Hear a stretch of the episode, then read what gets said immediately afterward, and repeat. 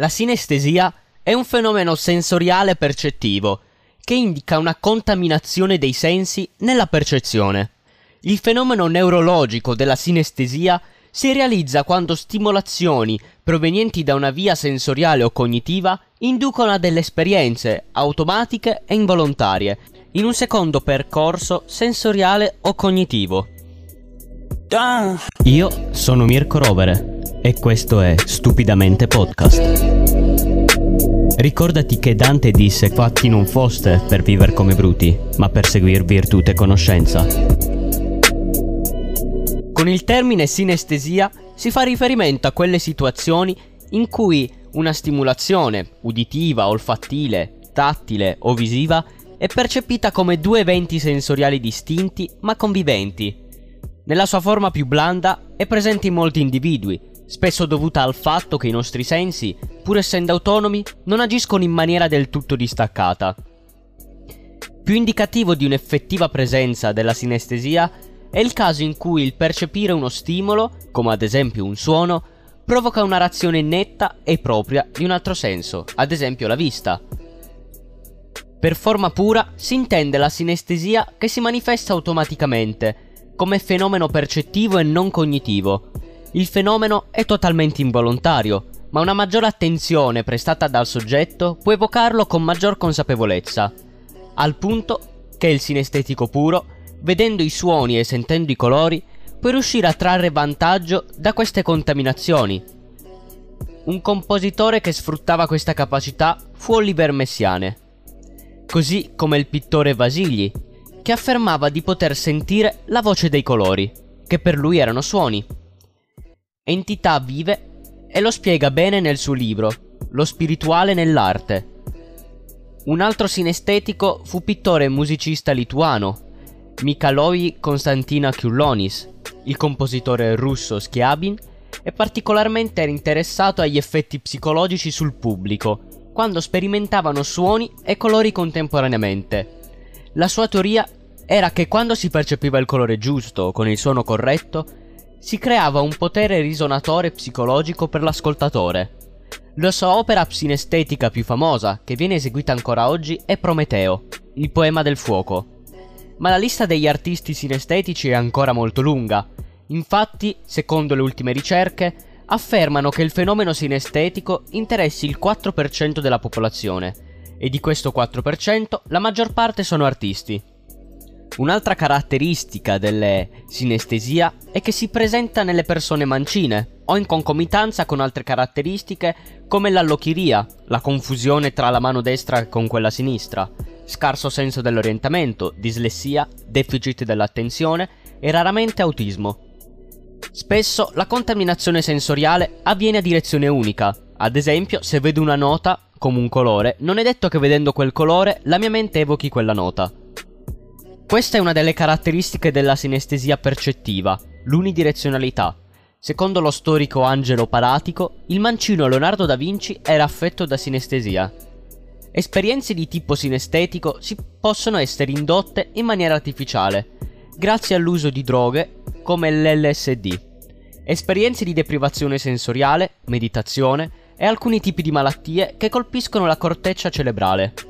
Questo tipo di sinestesia è detta pseudosinestesia, in quanto viene indotta e non presente dalla nascita. La sinestesia acquisita sembra riguardare solo le forme di sinestesia percettiva e non sono stati documentati casi di sinestesia concettuale acquisita. Le persone che hanno esperienze sinestetiche nella forma fura sono un numero relativamente ridotto. Studi recenti hanno mostrato una certa variabilità, uno ogni 2000 o uno ogni 200. Queste esperienze sono quotidiane ed iniziano dall'infanzia. Molti sinestetici si sorprendono scoprendo che questa esperienza non è provata da tutti. L'esperienza sinestetica è composta da due elementi, l'evento induttore e l'evento concorrente.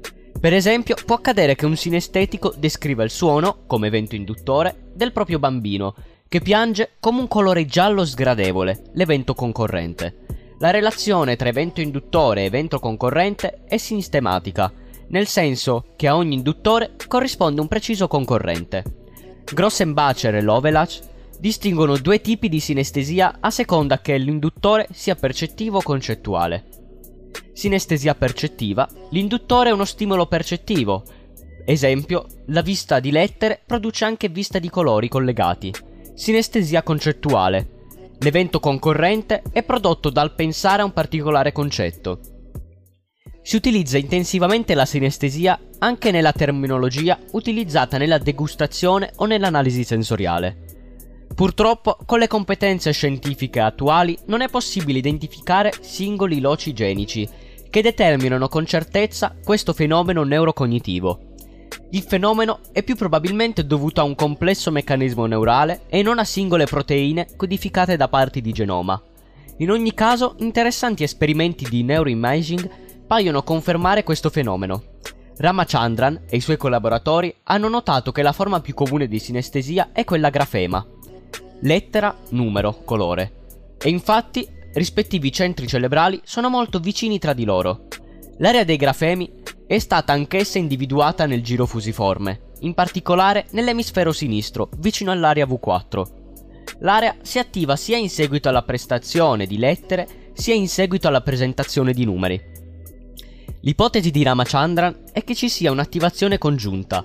La presentazione di un grafema fa attivare l'area dei grafemi, che fa attivare contemporaneamente anche l'area del colore, senza la presenza di uno stimolo.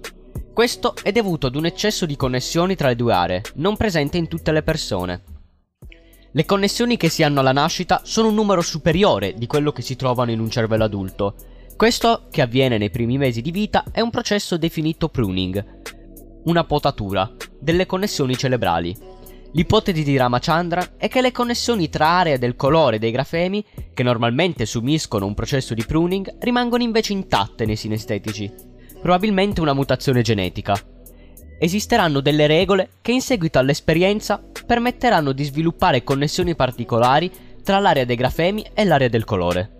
Questo spiegherebbe perché ad un grafema viene sempre associato un certo colore, Ramachandran ipotizza anche che l'attivazione del giro fumiforme non implichi un arrivo alla coscienza delle informazioni, perché sia possibile essere consapevoli dell'informazione percepita si dovranno attivare altre aree superiori.